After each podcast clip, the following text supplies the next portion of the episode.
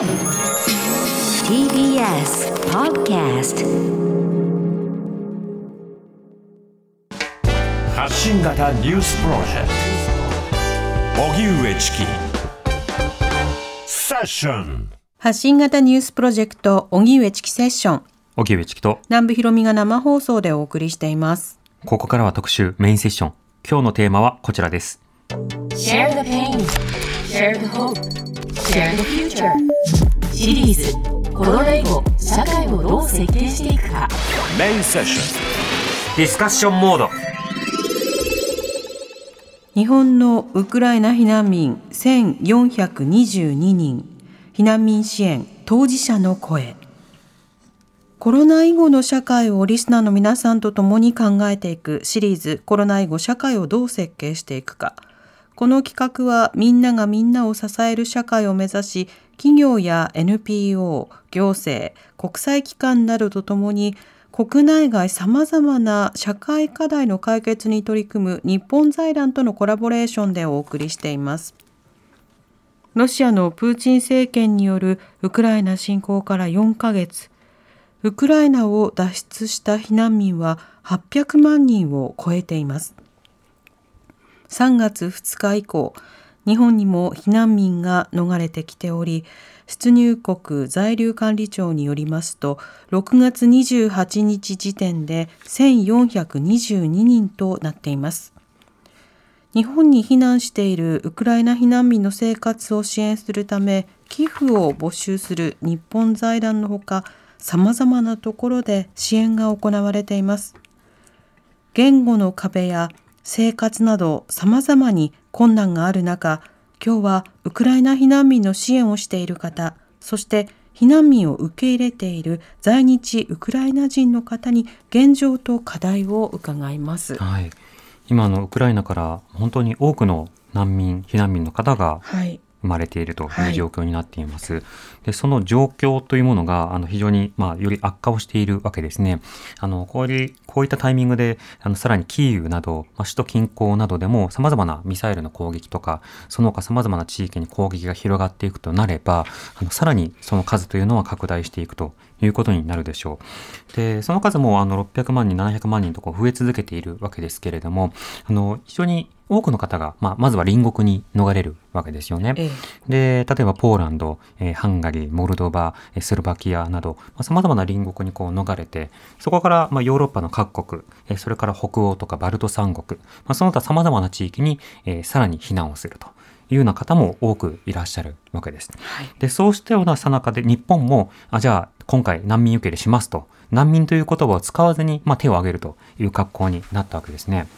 隣国などについては、まずたどり着いた場合、あの具体的なまあ食料支援とか衣服の支援、まあ、それから居宅、なんと住む場所ですね。そうしたような支援。あとはその、レポートを何度もしましたけれども、はいえ各民間の携帯企業などが、え携帯電話無料で使えるようにということで、えーフリーシムカードをこう提供して、で、それでそのウクライナと、えーそれぞれ配布した国との電話を無料で行えるようにする。など、まあ、様々なアシストを行ってるんですね。他にも民間団体でもいろんな支援を行ったりチキさん取材してこられてしていました。この番組でもお伝えいただいた、うん。で日本の場合ですとあの空路で飛行機でね、はい。あの空港にやってきてでそこであの様々な支援につながっていくということになるわけですけれども、他の様々な国の支援と違ってあの陸路を越えてたくさんの方が来てそれをじゃあ各スポットで受け入れるという形式じゃないからこそ、うんうん。少し見えづらいというところもありますよね。そうですねそうですねどうしても言えるのが、やっぱり映像越しのうんもので、街中がそうだとか、こういった変化をしたということがなかなか感じられるところというのもあると思います。そこで今日は、この間日本がどんな支援をしてきているのか、はいその課題などについても伺っていきたいと思いますが、今日は日程の都合でインタビューの模様をお送りします。はいまずは、ウクライナ避難民の遭難センターなど支援をする方、それから難民支援をしている方、それぞれに現状を伺いました。お聞きください。それではゲストをご紹介します。日本に避難しているウクライナ避難民の状況について詳しい実務者、国際活動市民中心新賀の新井みどりさんです。よろしくお願いいたします。よろしくお願いします。お願いします。そしてオンラインでご出演いただきます認定 NPO 法人難民支援協会代表理事の石川恵里さんです。よろしくお願いいたします。はい、こんにちは。よろしくお願いします。お願いします。ではまず兄さん、このシンガどういった活動を行っている団体なんでしょうか？はい。シンガは2004年にできた NPO 法人です。で、まあ、日本に暮らす外国人をめぐるさまざまな問題とか課題に対して、外国人のことに取り組んでいる弁護士や行政書士、お医者さんなど専門職の方々が集まって市民活動を通してその問題解決を目指している組織になっています。うん。私たちの特徴はもう一つは中間支援組織なので、はい。あのいろいろな全国にある外国人のワンストップセンターですとか NPO、NGO の方々とネットワークを作ってそういった方々とつながりながらさ仕事をするサポートをするのが私たち NPO の特徴になっています。うん。前半の例えばお医者さんとか、それから弁護士の方とか、こういった専門職の方が外国人支援の場面においては必要になってくるということなんでしょうか？そうなんですね。あの私たちもそうですが何か困ったことが起きた時にその困ったことってすごくシンプルではなく複合的にこう絡まってる状態が多いですよね。はい。うん、困ったなって。あ、でもこれは困ったことが例えば離婚とかだとしても、その困ったことは弁護士さんかもしれないけど、そこに心のこう傷とかを抱えていると、やっぱりカウンセラーさんだったり、心理師さんの必要だったりもありますね。うんそういう意味でもう外国人の方々の問題を解決するときは、やはり多くの専門職の方々が関わる必要があります。ただ、これを仕事としてやってる方々は非常に少なくって、はい。あの、なりわいとして弁護士やお医者さんをされている方々が、その自分の専門性を生かして市民活動、まあ、ボランタリーな活動として関わってくださる方々たくさんいらっしゃるってことですね。うん。プロボノそうですねまさしくですよね。プロボノですね。はいはい。そしていろいろなネットワークを各地域でつないでいく。これはまたあの生活をする上では人と人とのつながり欠かせないですよね。はい、あのプロの方々がいらっしゃったとしても近くで「こんにちは」とか「どう?」って声をかけてくれる人が必要でやはりそういう時地域にこう根ざしている活動をされている組織が必要になってきます。うん私たちは中間支援組織なのでどちらかというとその具体的なこうおはようとかこんにちはっていう関係性は作れないんですよねだから私たちも関わりながら地域で実際に活動していることとつながって、うんその人の周りでかか活動してくださるところを紹介しながらやったりしています。ああ、じゃあ仲介とあとサポート。そうですねそれをコーディネーターと私たちは呼んでいます。うんはいそして石川さん、あの、はい何度も出演いただいてますが、改めて難民支援協会どういった活動を行ってるんでしょうか？はい、あの、日本に逃れた難民の方々の支援を、えーしている NPO 法人です。はいあ。の、難民認定のための法的支援や、まあ、あの、難民申請中の生活を主に支えていくための生活支援、自立のための就労支援や、えー日本社会との難民の方の橋渡しをしていくコミュニティ支援、また広報や政策提言といった活動もしております。うん。この難民申請、日本だとなかなか通らない。そして難民申請が、あの通らない状況だと、就労が禁止されてしまうということで、生活も困窮してしまう。こうした方々の支援というのはとても必要になってきますが、あの、今特にどういったあの問題というものに取り組んでいらっしゃいますか？やはり難民認定されないっていうところの壁が非常に厚くてですね、支援をしてあの説明を尽くしていくっていうような法的支援は必要になります。で、また審査のあの政府の方での審査期間というのが53ヶ月平均ですね、え4年5ヶ月かかっていますので、はい。日本あの生きていくための生活支援ということも必要になりますし、うん。不認定になると、どうしても帰れないという方は、もう一度難民申請するということしかないんですが、そうするええと在留資格もない、就労もしできないという形になっていくので、ご本人が生きていくのを、あの、えー寄り添って支えていくというような形になっていきます。うん。そして今、あの、ウクライナ避難民の方、難民の方の支援というものが必要となっているわけですけれども、新さんはこのウクライナからの方々に対して、どういった支援活動を行っているんでしょうか？はい、難民の支援というところは実際私たちが関わってきた領域ではなかったんですね。はい。ただ今回、えーウクライナの方々というのは、その、えーあるいろんな地域が受け入れを証明されて、そういったところに都営住宅とかも中心ですけれども、どっとこう入ってこられることになって、うん自治体さんがその支援をされることが多くなりました。はい。私たちはどちらかというと自治体さんとの関係性が強かったこともあって、じゃあ私たちがこう仲介役となって、石川さんたちのような難民支援の方々にをされてきた経験値とか組織と自治体さんですとか、あと地域で活動されてきた NPO、NGO とをつなげて、その難民支援のノウハウをこちらのまあ支援者というか、えー行政関係者ですとか、そういった地域の方に届けようというのが私たちシンガーが関わるきっかけになりました。うん。あの、難民支援協会の方は、このウクライナ避難民の方々に対する支援、どういったことを行ってるんですか？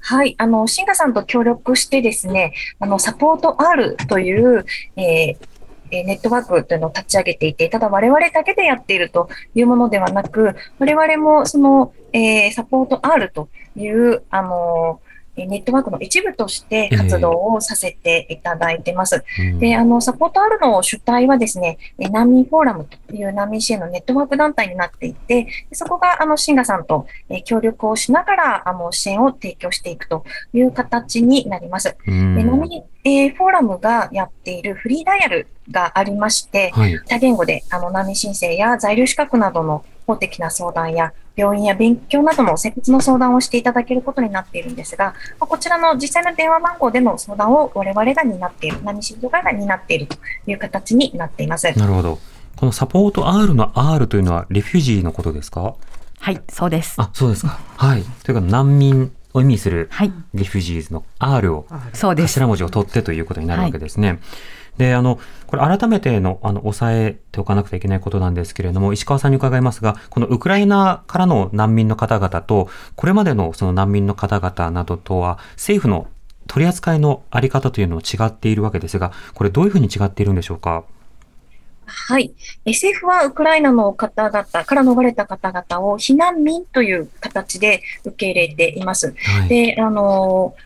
私の意見としては、こう本質的にですね、国で生きていかれない状況があって、国境を越えて逃げてくるというところでは、ウクライナの方も、その他の国籍のあの難民の方も、あの本質的には変わりがないのではないかと思っています。ただ、日本政府としては対応をかなり分けていて、はい。えーウクライナの方々は、まあ、90日の短期滞在のビザが比較的、あのーえー簡単に出て日本に来日できる。でその後1年間の在留資格のあの変更申請ができます。これが特定活動で就労が許可できる。まあ、成人の方であれば、あの、就労できるという在留資格でして、あの、難民申請を支援している立場からしますと、え難民申請をしてなかなか認められないと。で、あの、非常に数少ない方だけがですね、認定して定住という在留資格だったり、もしくは難民でないけれども、あの、在留だけ認められる。その在留だけ認められる形が1年の特定活動だったりするので、はい。やはり難民申請を経ずにですね、あの、比較的中長期の在留資格が出るんだなというところは、あの、違いとしてありますし、うんまあ、あの、身元引受人がいない方に対しての日本政府のウクライナから来られた方への支援としては、例えば、あの、えー2400円の日当、1日ですね。あはいの生活費として2400円の日当というのを、まあ、一時滞在施設の後に地域で暮らしていかれる方に払いますとなっています。ただ一方で難民申請者の方のあの生活支援金というのは一部の方しか、全体の中で一部の人数の方しか受け取っていないですが、はい2400円のウクライナの方に対して1600円と1日あの違いがありまして、やはりこう政府の対応としても違いがあるというところだと理解しています。うん。あの、多くの方々が今支援を必要としている、その扱われ方には政府としては対応の差というのがあるということを今伺いました。その上で、では今、ウクライナから来られている方々への支援なんですけれども、新居さんはその団体として、このウクライナの方々に対して、えーどれぐらいの規模でどういった活動を今行っているんでしょうか？はい、えっと、私たちはサポート R として、えっと、シンガとしてはですね、支援をされている方々を支援するのがポイントですので、はい月曜日から金曜日まで相談コーディネーターを配置して、基本的には日本語で対応しています。うん。どんな相談が来ているかと言いますと、例えば自治体の方から、ウクライナ人の方を受け入れているんだけれども、あの、ちょっと、あー例えばサンダルが欲しいとおっしゃってるんだけど、はいそのサンダルどこで購入できるかとか、あと、例えば、おばあちゃまがいらっしゃって、あの、ウクライナの刺繍が好きなんですね。うんで、家で、まあ、息子さんか娘さんが保証人になって受け入れてらっしゃるんでしょうね。でも、お家で何もすることがない。で、そのことを聞いた支援者の方が、あの、ウクライナ刺繍とか、はい日本の差し子みたいなことができるサークルがないだろうか、とか、その、なんでしょう、さっきのサンダルも、その自分が欲しい靴が欲しいですよね。はい。誰かがくくださる靴じゃなくって、あるものじゃなくてあるものじゃなくって買いたいんですよね。でも、そのじゃあ5000円なりのお金ってどういうふうにすればいいかとかっていうこと、その差し子も生きるためには必要ないかもしれない。でも、おばあちゃんがこう家で、こう、ウクライナ刺繍だったり、こう、手仕事をすることによって心が安定する。でも、そういうことを支援してあげようというところって結構なかなか難しいんですよね。はい行政の方はやはり衣食住の部分のサポートはできてもその先の部分をどうしてあげたらいいかがわからない。でも私たちは逆にじゃあ差し子をされてる団体を探したり、ね、あとこの女の子用のサンダルを購入する方を探したり、うん。そういうこう市民の中でも思いを持った方はたくさんいらっしゃるのでそういったところをこうつないでいって日本人の支援者の方からおつなぎするようなこともあります。ただ一方で保証人になっていらっしゃるウクライナ人の方も、はいい、くら自分の家族だからといって今までの生活の中に新しい、まあ、ウクライナから逃げてきたお父さんやお母さんや兄弟たちを受け入れてらっしゃって非常にストレスを感じてらっしゃいます。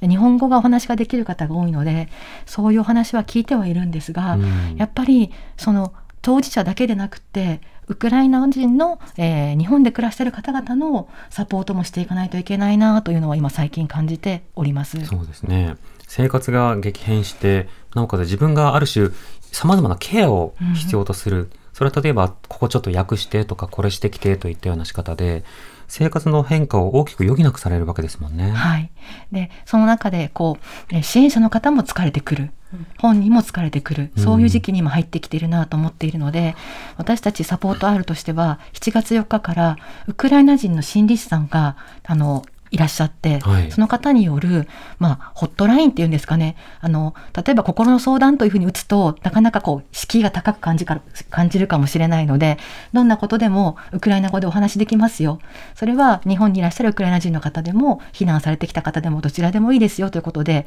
こうお電話を開設するんですね。うん。でその中で自分の思いをポツポツ喋る中でもしかしたら気持ちが楽になるかもしれないしまた新しい課題性も見つかるかもしれないのでそういった事業を7月4日から始めようと思っていうます。ん、なるほど。ちなみに刺繍教室は見つかったんですか？はい、それがですねやはりいらっしゃるんですね。ほ日本人の方へでー刺繍をすることがお好きな方がいらっしゃって、でその方がもともと難民支援のことをやってらっしゃる方々でであのじゃあ一緒にやりましょうかって言ってくださっている。う。うん。で、まあ、これは私のただのアイデアなんですが日本中にいらっしゃってなかなか一箇所に集まることができないんだったら、はい今オンラインでお顔が見える状況もその、えー機材デバイスの提供なんかもいろんな企業からされているので、うんおばあちゃまやおじいちゃまたちがこう何かオンラインでつながってそこで手刺繍をしながらそれを例えば日本人の方が買ってくださって、ええ。500円でも1000円でもそのおじいちゃんやおばあちゃんに戻ってきてそれを息子や娘にお世話になってるからってこう返せるようなことができたらいいなぁなんて思っていて、うん。そういう小さなプロジェクトを私たちがするのではなくってしてくださる方と欲しい方がうまくつながってできるようにサポートできたらいいなと思ったりしています。うんそれがコーディネート。そうですね。まあ言うならばマッチングを促していく。そう、マッチングを促しながら、こう、皆さんが、こう、役割がある形、支援するされるではなくって、ええその方々双方に役割がある気がするので、うんうんそういうものを作っていきたいなと思っています。うん、なるほど。ウクライナの方々から、まあ、相談を受ける。あるいはウクライナの方々を支援している方々から相談を受けるという話ありました。あの、このロシアの侵攻が始まってから1ヶ月、2ヶ月、3ヶ月、4ヶ月が経って、時間が経つにつれての変化というのはいかがでしょうか？はい、あると思います。あの、やはり、これからのご自身のことを考えてらっしゃって、今私たちの現場で感じているのは、やはり母子避難が多いので、うん。お母さんと子供さん、その子供さんとお母さんの関係性のところが4ヶ月経って、こう少し難しくなってきているなというふうに思います。はい。やはりお母さんも子供さんも同じ家族ではあるけど思いはバラバラ、まあ別々なんですよね。えで、ここの日本で学校に進学をして、これから日本語を勉強して子供がここで教育を受けていくっていうことを親が思っても、子供さん自身はそう思えずに、早くウクライナに帰りたいといったご意見を聞いたりもしますえし、うんで、こう、そういった家族の中の、こう、話し合いがこう、うまくいかないことがやはり増えてくると、それがお母さん、そして子供さんのストレスになってくる。だからこの、えーもちろん、ウクライナの方もいろいろな国の方々のご相談も受けているんですけれども、本国を向いて暮らしてらっしゃるので、はいい、つ帰ろうか、いつ帰れるのかと思って暮らしてらっしゃるので、うん日本での生活ということを決めるっていうことが、こう、やはり難しいなっていうのを感じますね。状況が次々と変わりますもんね。そうですね。あの、もちろんアフガニスタンやミャンマーの方々のご相談も今入ってきているんですけれども、しばらくは日本で暮らす、暮らさなきゃいけないっていうことが決めてらっしゃる方が多いので、はい。その中で、こう、前の中で家族で話していけるんですが、やはり、えー子供さん、お母さん、それぞれ見てる方向が違うので、やはりこう、難しいなっていうのを聞きながら思います。うんその意味では、弁護士に相談とか、行政書士に相談というところまで行っていなくって、もっともっと、こう、おしゃべりをしながらは、いそれぞれの思いを聞き、聞いてあげる、話すことを聞いてあげるような、そんな支援が必要ではないかなと今思っています。うん。それこそ普遍的な育児苦悩みたいなものって、どなたにもあるじゃないですか。はいあの、子供に育てることに関わっている方であれば。はとなると、そういったようなことを出す場所、はい話せる場所、そこがまずは必要なんですね。そうですね。あの、いろいろな活動が、まあ、されていて、ウクライナ人の方々の集まりですとか、あの、教会での集まりなんかもあって、そういった中で、あの、お母さん自身のお話を聞いていると、まあ、母子分離っていうんですかね、少し子供と離れたい。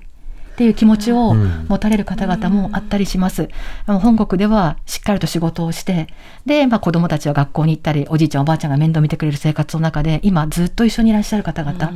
そういった方々のなんかしんどさも聞いたりしますし、うんあと意外と余暇ですね。散歩をしたりはい、スポーツをしたりっていうこともとても大事だと思うんですが、なかなか支援者を、支援をする側としては、そんなことより もっと生活のこと考えましょうっていうふうになってしまいがち。なのでそういった部分についてこう第三者が入って少しこう双方の支援される方される方それぞれの気持ちを柔らかくしながらこう関係性が広がるといいかなと思ったりしています。うん。特にそのどの分野でも支援をする側と支援をされる側の間に、まあ、権力のばらつきが生まれて支援をする側がコントロールをしようというふうになってしまうととても不健全になってしまいますよね。そうですね、でそれが善意ですのでなかなかその辺が難しいのでだからこそたくさんの人が関わった方がいいのかもしれないし、うん。距離感というものが大事なのかもしれないですね。ええ。あの、石川さん、あの、ウクライナの方に限らず、こうした難民支援や、まあ、海外から来られた方への支援をする際、例えば親と子の支援ニーズの違いというものはあるものなんでしょうか？そうですね。あの、兄さんおっしゃったように、本当に、あの、全くそれぞれ別の人格ですので、はい。あの本当にあるというふうに思っています。で、親御さんの方がその逃れざるを得ない状況になり、あの逃れるっていうことを決めて、あの日本に避難をされて、で親御さんの方が故郷の情勢のことをいろいろあの情報が入ってきて、当面帰れないとかいうところだったり、はいあの離れて、例えば父親と離れ離れで暮らすっていうことに関して、ある程度説明ができるというか、こう状況が分かっていても、こう断片的にしか情報がなかったり、うんある日突然去らざるを得なかったっていうところで、お子さんの気持ちがどうしてもこう、ついてこないっていうところもあるでしょうし、はい。あと、あの、よく言われてしまうのは、まあ、一方でお子さんがですね、あの小学校に入るとか中学校に入るっていうと、どんどんどんどんこう日本語で生活する時間の方が長くなっていくんですよね。はい。で親御さんはそこまで日本語がどんどんお子さんのようにあの上手になっていくわけではありませんから、うんやっぱり家庭内で、あのこう親子で使うち言葉が変わってくる。はい。あの、得意な言葉が変わってきて、で、あの、親御さんなんかが夜勤のあるお仕事で長く働いて、なかなかお子さんとそのお子さんの母語で会話する機会っていうのが限られてくると、こう家庭内の中でコミュニケーションを取る言葉としても、あの、ギャップが生まれてしまうっていうような課題も、うんあの、こちらとしては聞いていたりします。うーん、なるほど。またあの、兄さん、あの、支援疲れという話もあると思います。あの、実際他の国でも起きていることだと思うんですが、この支援者の方の疲弊などについてはいかがでしょうか？あると思いますね。その支援者の中にはもちろん公的な形でお仕事で関わってらっしゃる人もいらっしゃって、この方々も疲れてらっしゃるとは思うんですが、うん私は今回のウクライナの避難の方々は、あの、ご家族が保証人となって本国から呼んでえサポートされている方々も多くいらっしゃいます。はい。家族だからこそ、その受け入れていることを投げ出すわけにいかない、距離感を取れない、その中でメンタルをこうすごくしんどくされているウクライナの方々いらっしゃいます。で、日本には日本のその方々の生活があって、はい。その方々もある意味被害者だなというか、このお困りだなというのをすごく感じています。うんだからあの日本財団の力を借りて7月4日から始める新事業の方は、はい。その方々たちもお話をこう言える、この知り合いだったら自分のお母さんが避難されてることをしんどいとか辛いとかって言ってしまうと、うん。何を言ってるのってうん言われてしまうこともあるかもしれない、はいでも匿名で静かにウクライナ語で聞いてくださる心理師の方がいらっしゃったらその方が聞いてくれることによってまた次の日から少しお母さんやお父さん親族との関係性にあのいい感覚いい距離感そういうものが持てるんじゃないかなと思ったりしています。うんなるほどはい、ということで、えー本日のゲスト日本に避難しているウクライナ避難民の状況について詳しい実務者国際活動市民中心シンガの新井みどりさんそして、えー認定 NPO 法人難民支援協会代表理事の石川恵里さんにお話を伺った模様をお送りしております。はい。まあ、日本でもともと外国人受け入れの活動などをしていたり、うんあるいは難民申請をする方々に対する支援をしていた。うんまあ、そうしたようなその方々が、まあ、今回そのウクライナ方来られた方々に対しても、いろいろサポートをしているという話伺いましたね。でその実際というものはやはりその生活の支援言語の支援それからさまざまなやっぱりニーズに対するマッチングをねその都度その都度探していくのだと。まあ、なぜならそこに来るのは難民でも労働者でもなくやっぱり生活者としてやってくることになるので、まあ、それらを一緒に住んでいくものとして、まあ、あらゆる仕方というものを探っていくことが必要になってくるわけですよね。その上で、やはりその支援疲れという話も聞こえてきました。これは実際に例えばポーランドやハンガリーに取材に行った時も同じような話というものを聞きました。うんうんあの、支援をする側というのが、やっぱり2週間、3週間、それから数ヶ月経っていくと、まあ、疲れてくる。それは例えば、ホストファミリーになった家庭というものが、長らく時間を共にして、同じ生活空間に異なる言語や異なる風習を持った人が入ってくることによって、まあ、疲れてくる。だから、ちょっとこの家からは出て行ってくれないかという格好で追い出すような格好になっていく。あるいは最初 NPO とかが動いたんだけれども、その NGO はやっぱり自分たちのそのキャパシティをオーバーしたような状況で一生懸命やっている。そうするとだんだんだんだん資金がまあうん枯渇していく。まあ、実際にその例えば隣国などで支援をしている団体などは、じゃあ他の団体と連携して、ちょっと得意不得意分けて、6団体でここのヘルプセンターやりましょうとかネットワーク的に、えー連絡取りながらやりましょう。まあ、そうした工夫をしていたりはするわけなんですよね。うん当然、例えば各家庭などでね、受け入れた方に対して、やっぱしんどいから出てってっていうふうに言うというのも、まあとても非常に残念であり、またあの、当事者にとっては苦しい出来事ではあるわけだけど、国としてはそんなこと当然してはならない。わけですよね。はい日本として受け入れますっていうふうに言って、まあでもあとはほったらかしますとか、で民間団体が何かやってくれなかったんで、じゃあ諦めますみたいな。まあそうしたことは当然あってはならない。そこでは人権というものが満たされて、確保されて、提供されていく。提供されるのは人権ではなく、さらなる市民権ということになるわけですよね。そのあたり、さらに見えてきた支援の課題などについて、ご時代にも伺った模様を放送します。TBS Radio 荻上チキ今日の特集メインセッションは日本のウクライナ避難民1422人避難民支援当事者の声というテーマでお送りしております。それでは、続きをお聞きください。オレナさん、こんにちは。こんにちは。よろしくお願いします。お願いよろしします。くお願いします。まず、オレナさんは日本でどれくらい生活していらっしゃるんでしょうか？15年になりますね。15年。はいもともと15年前に日本に来られたのはどういったタイミングだったんですか？前の旦那さんについてきただけなんですね。はい。そんなに留学とかじゃなくて、うんうん単についてきたんですね。ええはい。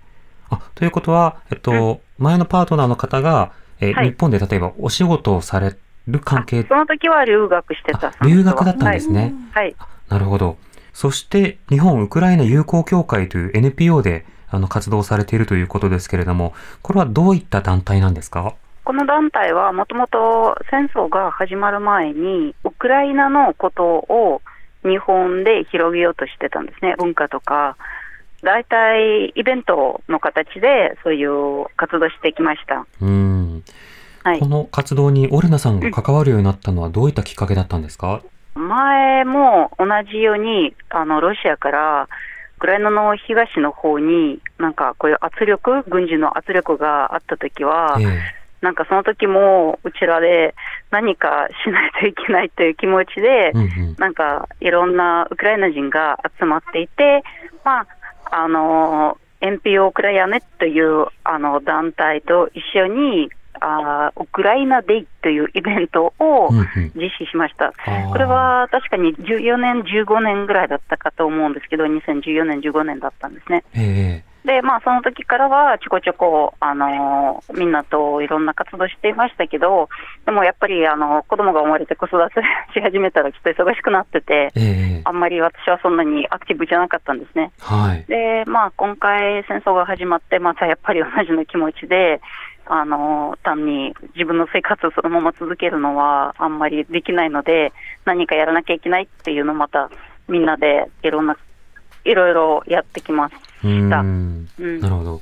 うん。そうした中あの、ロシアによるウクライナ侵略が始まってから多くの方々が避難されてますが、オルナさんも、あの、ご家族をお迎えしているというふうに伺ってますけれども、あそうです。はい。今の状況どうなってるんでしょうか？あ今、ちょうどお母さんが隣に座っていて、はいあのー避難してきた家族は、お兄さんの妻と2人の女の子の娘で、はい。で、私のお母さんと4人で、まずスロバキアに避難してたんですね。えで、まあ、そこでどうするみたいな感じで、まあ、ちょっと退避して、まあ、一回ほっとしたみたいな感じで、まあ、でもこれからはどうするみたいな感じで。で、まあ、お兄さんの妻は仕事探し始めてて、子供たちは学校に入ってて、ええまあ、でもやっぱり私のお母さんは、あのーこっちに来るようになってて、まあ、今は日本に来ています。うーん。ということは、4人避難された中でのお母様が日本に来られたんですか？そうですね、はい。ああ。お母様が日本に来られる、その理由というのはどういった理由だったんですか？私が面倒を見るって言っても、ちょっとおかしいかもしれないけど、まあ、自分で大人だから、まあ、自分のところ、自分の家だったら、まあ、ある程度こう生活が慣れてるというか、自分の生活のリズムとかいろいろあるんだと思うんですけど、う全然知らない国、まあ、スロバキアはそんなにあの言語はウクライナ語に近いんだけど、でもやっぱり周りは近所の人も知らないし、うん。まあ、言語も喋れないし、やることもないし、ええ。毎日ぐらい話してたんですけど、何をしてるみたいな感じで、まあ、ずっと家にいるとかはい。って言ったりして、で、私のところに近くに来れば、まあ、なんとかなるんじゃないかなと私思ってずっと誘ってたんですね。うん。まあ、正直私は4人ともあの来てくださいって誘ってたんだけど、はい。でもなかなかね、4人だと結構お金もかかるし、うんまあ、あと日本での生活も不安いろいろあるので、なかなか納得してもらえなかったんですね。ええ。で、まあ、やっとこう日本財団がこう支援しますよっていう発表してから、でもう一回ちょっとお話、お母さんとお話しして、はい。まあ、あの、もう遠慮しなくていいんですよ、迷惑かけかけないから、うん。もうこういうあの支援してくれる団体もあるので、うちらに迷惑をあまりかけないように生活できるので、こっちに来てくださいって、あのもうちょっとお話ししたら、納得してもらって来ましたんですうね。ん、なるほど。うんじゃあどちらにしても言葉もわからないし、まあ、友人もいないけれども、でもそういった支援があって、なおかつ、うんあの娘がいるならばということで日本に来られたんですか？まあそうですね、そんな形だと思います。うちらもいくらでも支援するけど、もう本人がそういうことが遠慮しちゃうんですね。はい。まあ今でもお買い物とか行って、この洋服はどうとか、これはどうとかって言ってても、私は何もいらないみたいな感じで ずっと言ってるから、まあやっぱりこういう支援があると、割と本人が迷惑かけないの気持ちでいられるので、そこがなんか生活できるっていう環境になるんですね、うん本人にとっては多分。なるほど。うんそして日本に来られてから、あの、いろんな支援が必要となったりすると思うんですけれどもあの、まあ、あってありがたかった支援や、もっとあったらいいなと思う支援などはどうですか？えっ、と、そうですね。まあ、今のところは、うちらは、なんかすごくこういう支援が、まあ、うちらの家族ね、そういう支援が必要っていうのはないんですけど、ええまあ、全体的に言うと、いろんな家族はいろんな事情があっててう、ん。で、まあ、まずはお金の支援ですね。はいあの、あると、すごく助かる家族もいるし、日本語の学習かな、その次は。日本語の学習ないとなかなか言葉ができなくて、何もできないとストレスばっかりたまるばっかりなので、えーまあ、少しでもこういうあの理解できる周りに何があるかとか理解できると安心して生活できるそうですね、うん。本人も自由になりますしいろんな選択肢もうんうん手に入りますもんね。そうですね、まあ、うんうちらのお母さんも、まあ、64歳なんだけど、はい。週に3回ぐらいは今は日本語を勉強してる。おで、ーね、やっぱり、こう、日本語わからないし、何が周りに起こってるかわからないと、やっぱり家を出れないんですね。うんで、ずっと家にこもってて、ストレスが溜まっちゃってて、まあ、メンタルいろいろ問題も出るし、まあ、健康にもあまり良くないし、まあ、周りに、うちらの周りにも、あの、良くないので、できるだけ私はお母さんを外に出出したいというか、なんか少しずつこの社会に自分で独立して、ちょっとした活動をしてほしいという気持ちが強いんですね。うーんなるほど。なので、その他の家族もそういう、まあ、支援って言ってもわからないんですけど、そういう流れが必要になるかと思います。あ若いの人たちが割とあのアクティブでもうちょっと早くいろいろできるかもしれないけど、ええでもそのやっぱり日本の文化もあの違うし、言語も全然違うので、そこはある程度、ある期間でちゃんと勉強が必要だと思います。うーんなるほど。今あのお隣にお母様いらっしゃるんですか。あえはい、いますね。はい。あの日本語勉強されてあのうんうんどうですかっていうことを今聞くことってできますあか。大丈夫ですよ。はい。 Как тебе а, изучение японского языка? Очень нравится. Очень, нрав- Мгм. Очень нравится только что. Только я не плохо учусь.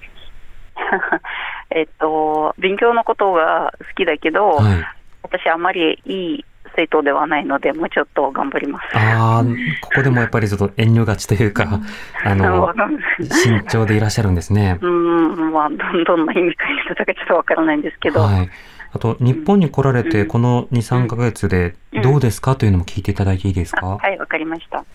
А, первые два-три месяца, вот ты уже сейчас здесь, ну, три месяца тоже в Японии. Как тебе в Японии эти три месяца? Очень комфортно.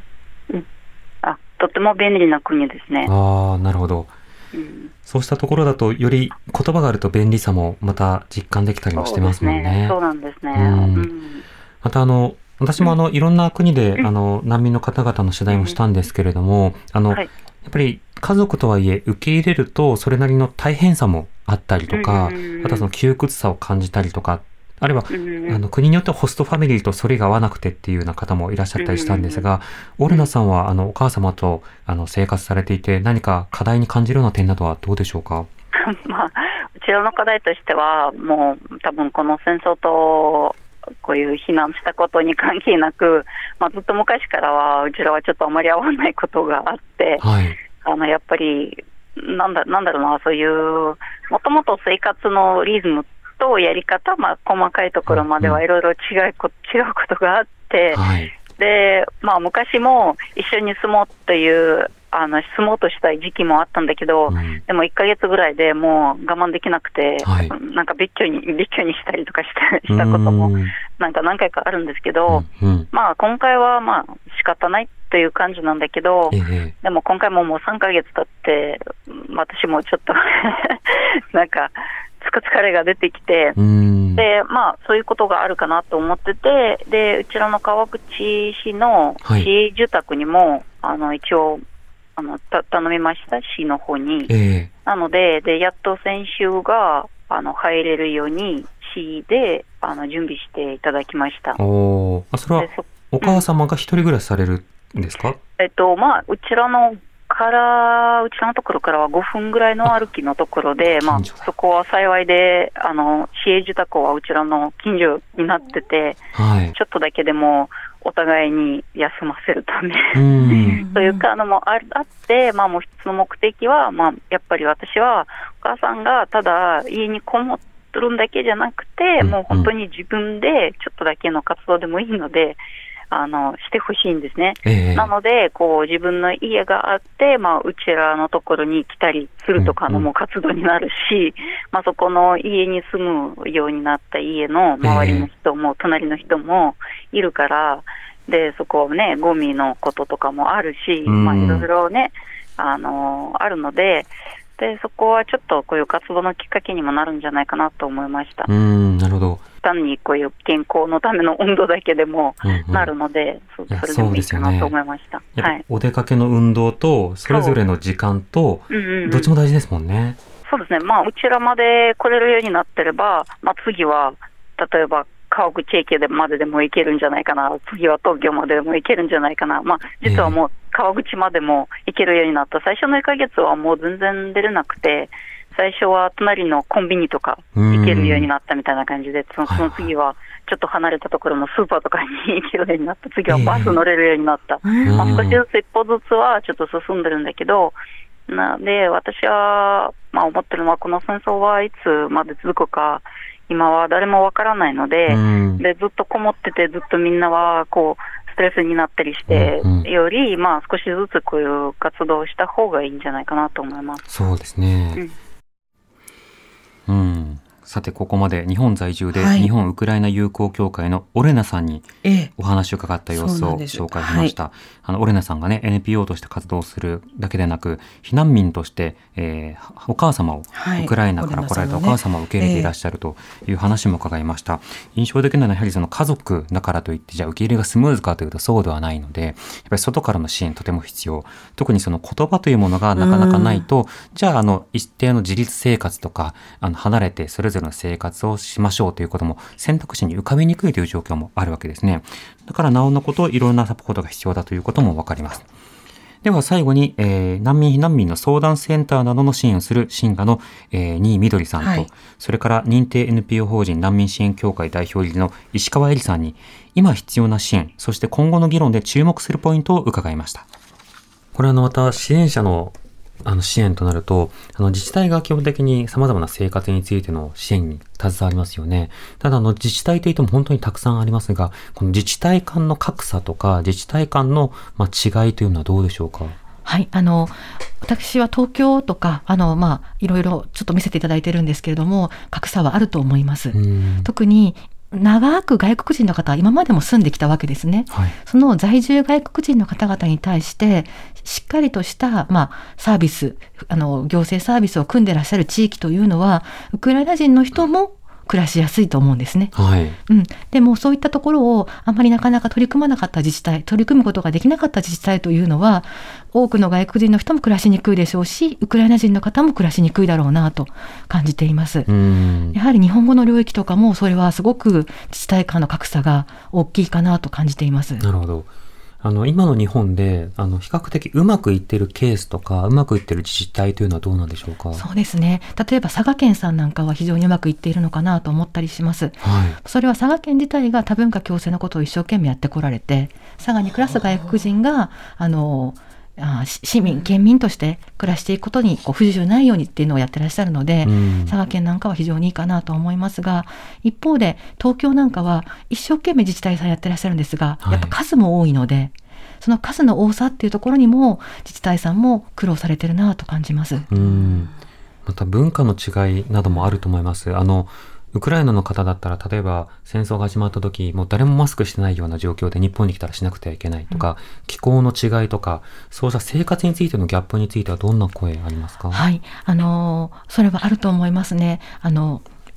もちろんこうマスクのことであるとか言葉のことであるか習慣文化の違いってあると思うんですがあのウクライナ人の方から聞いたのはありがとうありがとうって言わなきゃいけないことが辛いって。ほ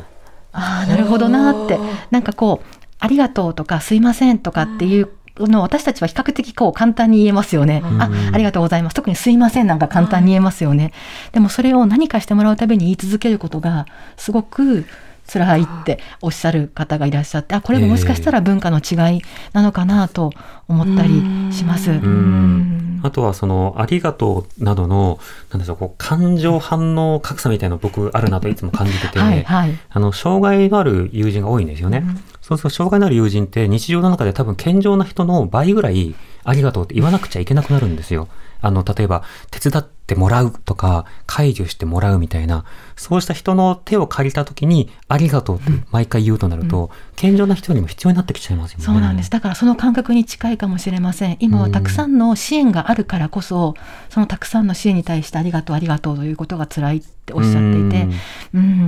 そうですね。その辺似てるのかもしれないですね。そうですね。それはやっぱりその、例えば居場所とか役割とか、そうしたものが見つかることによってむしろありがとうと言われる側になる。そうですね。あるいは何もかも一方的にもらってるではなくて、対等になる。そうなんです。うんうん、実際にはウクライナのと日本の、まあ、こう、お金の価値が違うので、ええパン一斤買うのも高いんですよね。